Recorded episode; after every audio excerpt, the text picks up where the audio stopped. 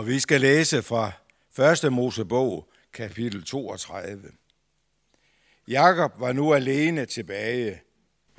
En mand gav sig i kamp med ham, lige til det blev lyst. Da han indså, at han ikke kunne besejre ham, gav han ham under kampen et slag på hofteskålen. Så Jakobs hofteskål gik af læ. Slip mig, sagde han. Det er ved at blive lyst. Men Jakob svarede, jeg slipper dig ikke, før du velsigner mig. Manden spurgte ham, hvad er dit navn? Han svarede, Jakob. Så sagde han, du skal ikke længere hedde Jakob, men Israel, for du har kæmpet med Gud og mennesker, og du har sejret. Jakob sagde, sig mig dit navn. Han spurgte, hvorfor spørger du mig om mit navn? Så velsignede han ham der. Jakob kaldte stedet for Penuel, for jeg har set Guds ansigt til ansigt og reddet mit liv. Netop da gik han forbi Penuel, stod solen op, og han haltede på grund af hoften. Og fra Nytestamente skal vi lytte til Jesus i Johannes evangeliet. Kapitel 16, hvor han siger, sandelig, sandelig siger jeg jer, ja, beder I faderen om noget i mit navn, skal han give jer det. Indtil nu har I ikke bedt om noget i mit navn. Bed, og I skal få, så jeres glæde kan være fuldkommen. Sådan har jeg talt til jer i billeder. Der kommer en tid, da jeg ikke mere skal tale til jer i billeder, men lige ud for kønnen for jer om faderen. Den dag skal I bede i mit navn. Og jeg siger ikke, ikke til jer, at jeg vil bede til faderen for jer, for faderen selv elsker jer, fordi I elsker mig og tror, at jeg er udgået fra faderen. Jeg er udgået fra faderen, og jeg er kommet til verden, jeg forlader verden igen, og jeg går til faderen. Lad os bede sammen. Og Jesus, selvom at du er taget tilbage til faderen, til din himmelske bolig, så takker vi dig for, at du har lovet, at du vil være til stede midt i blandt os. Og vi beder dig om nu, i dit navn, at du vil være her. Læg din hånd på os hver især og giv os det ord fra dig, og den trøst, fra, som kun du kan give, og den fred, som kun du kan give os hver især. Amen.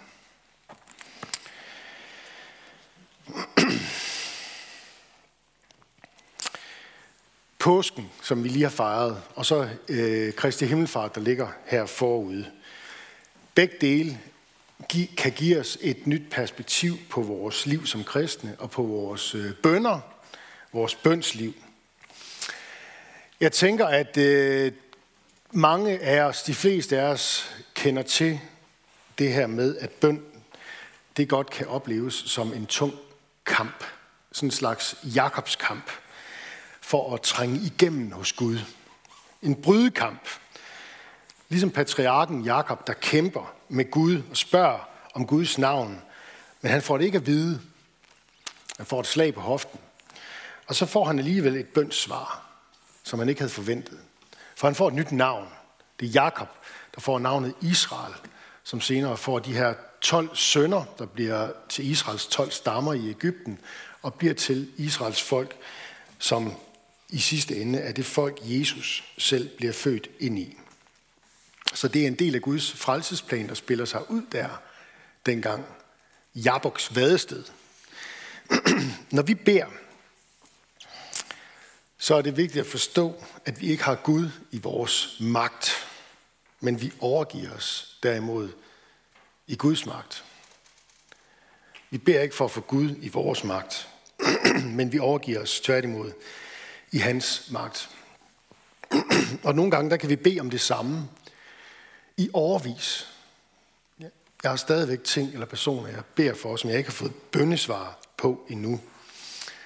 Og øh, nogle gange kan vi bede uden at få den her bedring, eller uden at få det her svar. Og der kan være noget gådefuldt, eller måske en dag noget decideret mørkt over det her med bønden hvis vi oplever den udelukkende som en kamp om konstant at trænge igennem til Gud, der ligesom ikke rigtig vil give noget svar. Der er ligesom ikke hul igennem. Det når ikke op over loftshøjde. Heller ikke der, hvor der er lidt højere end hjemme i stuen. Det når ikke helt op. Sådan kan det nogle gange godt virke. Tre gange er det så, at Jesus han i den her øh, beretning, hvor han sådan ligesom, det er jo i øh, dagene og aftenerne, før at han øh, bliver korsfæstet og dør, at han profeterer om, hvad der skal ske på den anden side af påsken. Og i første gang forstod de det ikke helt, men kirken har siden da taget det til sig. Tre gange siger han til den, og siger til os i den her beretning, at vi skal bede i hans navn. Hvad vil det sige at bede i Jesu navn? For det første så er det vigtigt lige at få fat i det, som jeg også indledte med at sige, at det er altså noget helt nyt, der sker her. At bede i Jesu navn. Igen, tænk hvis en af dine venner eller bekendte pludselig sagde til dig, fra nu af, når du skal henvende dig til Gud, så skal du lige huske at få mit navn til. Fordi du skal bede igennem mig. Jeg har sådan en særlig kontakt til Gud. Jeg ved ikke, hvad du, hvad du sådan selv vil tænke, men øh, jeg tænker, at jeg vil gerne råde dig til at tænke, øh, den er ikke helt god. Den er ikke helt god. Men Jesus, han siger det altså med sådan en profetisk klarhed, fordi han er Guds søn, der er kommet fra himlen af, og han ved, hvad det er, der venter lige forude i Gethsemane have og på korset. Han ved det, og han frygter det i Gethsemane have. Hvis det kan lade sig gøre, så lad den her mundfuld, den her kop, det der skal ske, lad det gå mig forbi. Dog ske ikke min vilje, men din vilje. Så han er godt klar over, hvad det er, der venter. Døden, opstandelsen og himmelfarten. Og det er på den baggrund, han siger, at vi nu må bede i hans navn. For det betyder, at som et Guds barn, som Jesu bror og søster, der har du nu, på grund af det, Jesus har gjort på korset, på grund af den tomme grav, så har du nu fuld frimodighed til at træde frem for Gud i bøn. Direkte der foran ham. Og så bare sige, hvad der ligger der på hjertet. Alt, hvad der rører sig i dit liv. Alt må du komme til ham med. Og det skal du gøre i Jesu navn. Og du skal ikke gøre det som en trylleformular. Du kan sagtens bede Jesu navn, uden sådan at sige i Jesu navn, i Jesu navn, i Jesu navn. Men du gør det på baggrund af en bevidsthed. Du gør det på baggrund af en taknemmelighed. På grund af det, han har gjort, da han døde på korset og gik ud af graven og efterlod den tom. Det Jesus giver dig lov til, det er at komme til Gud i sit eget navn. Det vil sige med alle de rettigheder, med alle de fortrin, med al den åndelige rigdom, som Jesus ejer. Den får du del i. Paulus han siger det sådan her i øh, indledningen til øh, et af sine breve. Han siger sådan her i, i øh, Efeserbrevet. Skal jeg lige læse det for jer.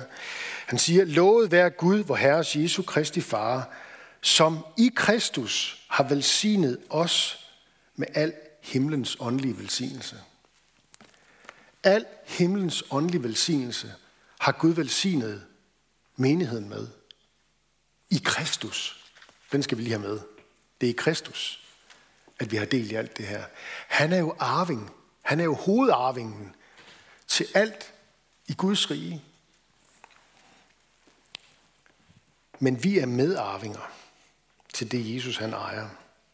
Når Jesus siger, at du må bede i hans navn, så siger han, at du må koble dit liv, din bøn, det du længes efter, alt det, det må du koble til ham. Til det han er, til det han har gjort for dig, da han døde i dit sted på korset. Korset og den tomme grav, påsken, det er grundlaget for al vores bøn. Eller sagt lidt anderledes.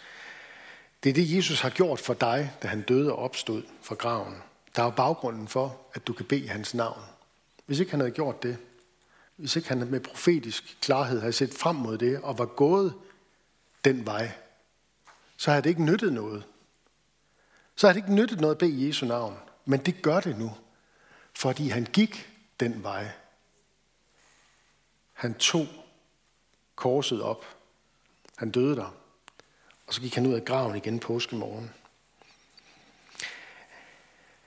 Det er der, at energien og kraften til at ændre ting i vores liv ligger gemt.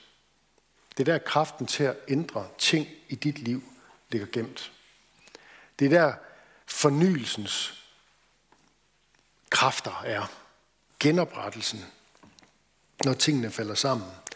Det er Gud, der har evnen til at nyskabe alt det, der trænger til fornyelse.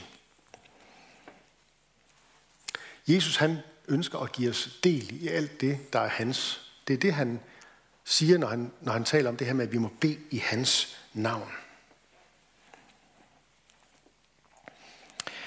Han siger, at øh, bed, og I skal få, så jeres glæde kan være fuldkommen. Intet mindre. Det er det, han ønsker for os som kristne. Det, han ønsker for dig. Hvis ikke du, lærer, hvis ikke du øh, kender ham, så ønsker han, at du skal lære ham at kende, fordi han er, han er den,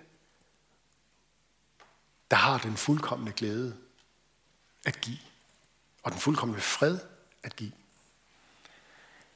Bed i mit navn, og I skal få, så jeres glæde kan være fuldkommen.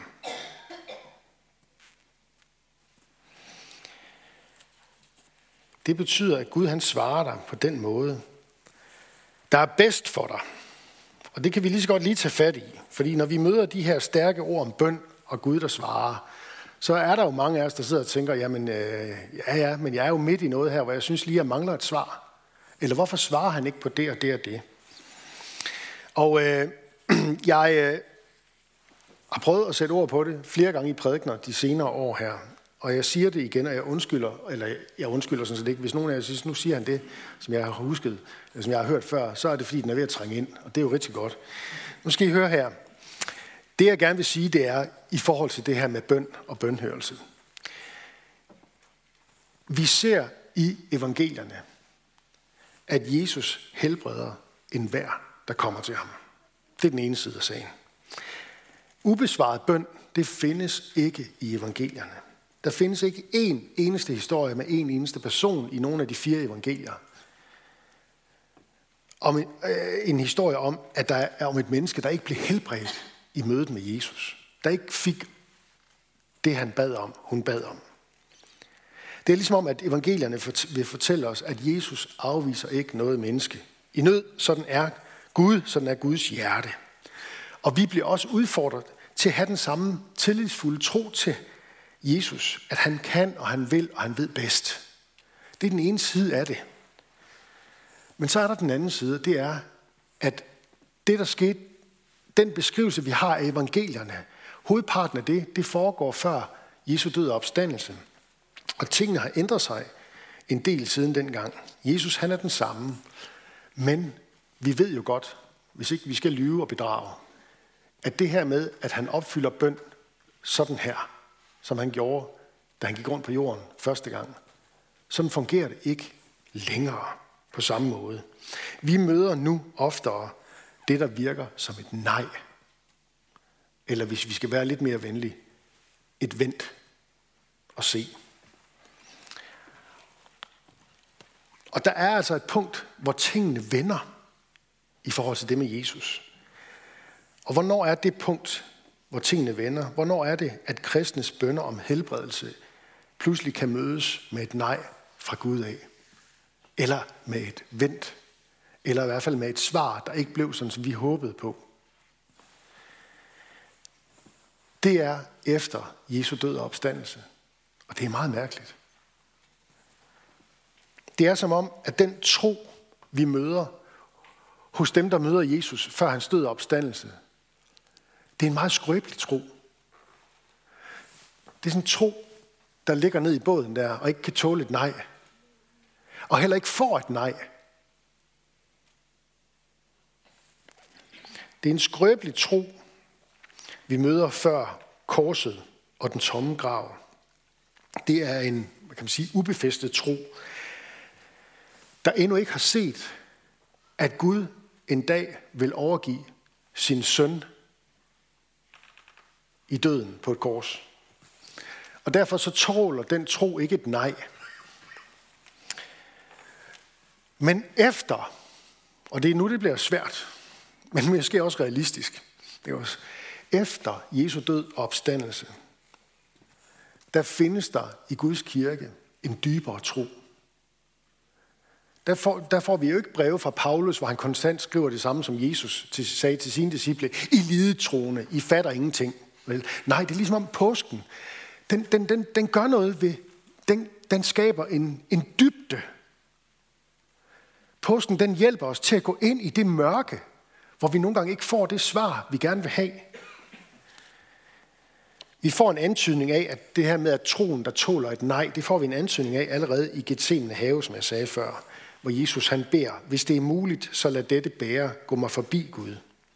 Altså, Gud, hvis du vil, så lad mig slippe for lidelsen og døden. Dog ske din vilje. Du ved bedst. Det er dig, der er Gud. Og hvad er det så, der sker? Han slipper jo ikke for det. Han slipper ikke for det. Eller tænk på apostlen Paulus, som i øh, 2. Korintherbrev, sådan en meget, meget personligt brev, han skriver i 2. Korintherbrev kapitel 12, der taler han om det, der er hans tårn i kødet. Og vi ved ikke, hvad det er, men Paulus har altså det, der er en tårn i kødet. Der er blevet gættet alle mulige mærkelige gæt på, hvad den, den tårn i kødet var for noget. Men vi ved det ikke. Paulus han er nemlig bare diskret personligt på den gode måde her. Han er ikke, han er ikke, sådan, han er ikke sådan privat på den, på, den, på den trælse måde. Det er Paulus, der er personlig, men ikke privat. Ikke også? Jeg har en tårn i kødet. Tre gange har jeg bedt Gud om at fjerne den, det, det der plagede mig fra mig. Tre gange bad jeg Herren om, at den var blive taget fra mig, men han svarede, min nåde er der nok, for min magt udøves i magtesløshed. Hvad er det her? Ubesvaret bøn. Ja, sådan kan vi godt måske fortolke det, men Paulus siger jo trods alt, han svarede mig. det var bare ikke det svar, jeg havde forventet. Han svarede mig på en anden måde, end Paulus havde ønsket. Han svarede mig på en anden måde, end jeg havde set, det skulle komme. Det er troen, som tåler et nej, et vent, et andet svar, end det man havde forventet. Det er den tro, der hører til på den anden side af korset og den tomme grav.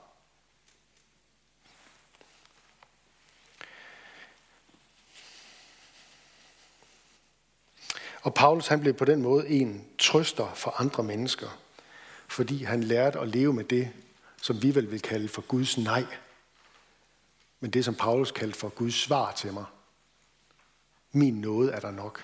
Lige præcis det der vers, der er jo et vers, som, som kristne har, har øh, levet på og gået i døden på. Min nåde er der nok, for min kraft udfoldes i magtesløshed. Men det handler om at bede Jesu navn i dag. Og lykkeligvis, så siger Gud også ofte ja til det, vi ønsker og håber på. Og det tror jeg også, vi bør skærpe os på i tiden, som kommer. Vi bør forvente og dele med hinanden vores svar på bøn fra Gud. Når Gud han svarer på vores bønder. Jesus siger, Bliv, hvis I bliver i mig, og mine ord bliver i jer, så bed om, hvad I vil, og I skal få det. Altså med andre ord, søg Guds vilje i Guds ord. Søg ind i Jesu ord. Og bed så på den baggrund om, hvad du vil. Og er din bøn i overensstemmelse med Guds ord, så vil han gøre det. Fordi hans overordnede mål med det her liv for dig, det er, at du skal få del i hans fuldkommende glæde. Hans fuldkommende glæde. En af hans disciple, som var til stede den aften, Johannes, skriver senere øh, nogle breve til menigheden. Og i det første brev, Johannes øh, skriver, der, der siger han sådan her, hvis vi beder om noget, som er efter Guds vilje, hører han os.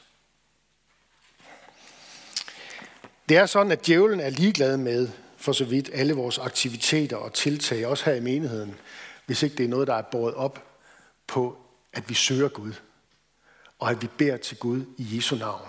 Netop altså på baggrund af det, Jesus har gjort med korset og den tomme grav. Hvis vi til gengæld gør det, beder i Jesu navn, så flygter den onde djævel med halen imellem benene. For der kan han ikke være til stede. Der kan han ikke manipulere.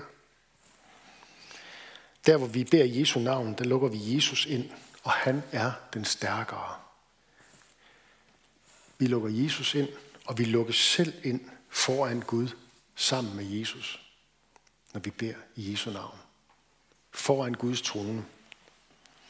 Gud har omsorg for os, så lad os åbne os for ham i Jesu navn og spejde efter hans helende hænder, der ønsker at række ud og lægge sine hænder på os til velsignelse og dele ud af hele den himmelske verdens åndelige velsignelse til sin menighed her på jorden. Lad os bede for dem, der ikke kender Kristus. Lad os våge at tænke om det, også på den her måde. Et menneske, der bedes for, har vanskeligt ved at gå fortabt. Kunne man tænke om det på den måde? Et menneske, der bedes for, har vanskeligt ved at gå fortabt. Tør vi tro på, at der er den styrke i bønden? Tør vi have den vedholdenhed? Hvem tænker du på? Hvem tager du med dig videre herfra?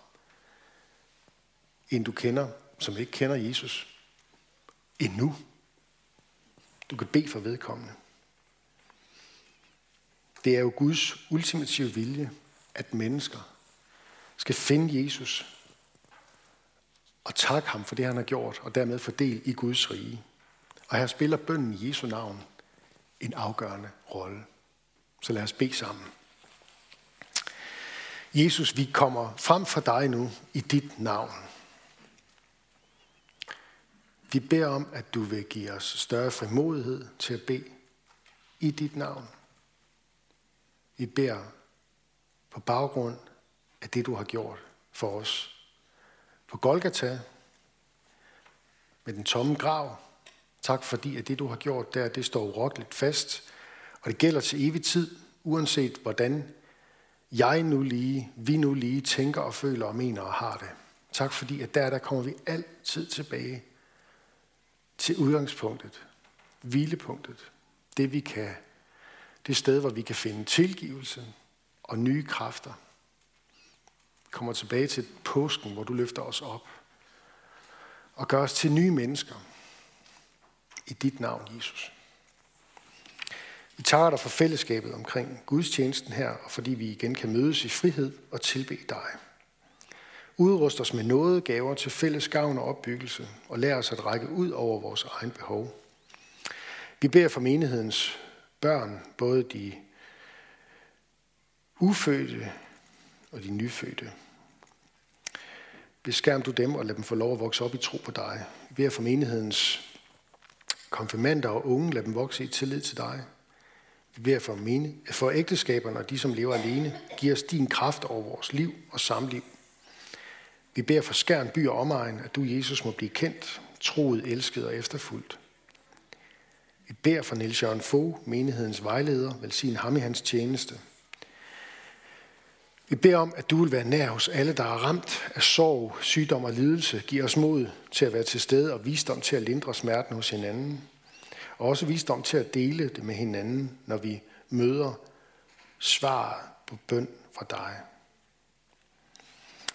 Lad os være stille et øjeblik og være især bede eller takke for et menneske eller en situation, vi har mødt.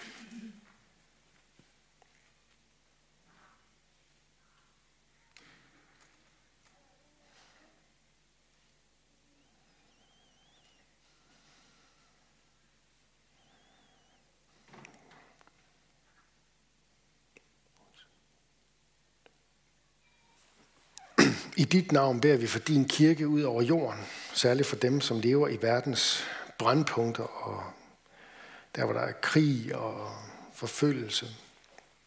Vi beder om, at du vil give dem kraft og fred midt i stormen. Vi beder om, at evangeliet, evangeliets lys må skinne blandt denne verdens muslimer, så de omvender sig og lærer dig at kende som den eneste sande Gud, Jesus Kristus. Vi beder om, at den tid snart må komme, hvor de jødiske folk ser dig som messias og omvender sig i glæde, sådan, sådan, sådan som du har lovet det. Vi beder om, at de gode nyheder er der må få fremgang i Danmark. De gode nyheder om dig, Jesus. Vend vort folks hjerte og vores hjerter til dig. Vi beder for alle, som er blevet betroet magt og autoritet. Hjælp dem og os til at værne hinanden imod uret og vold. Og kom så snart og gør alting nyt.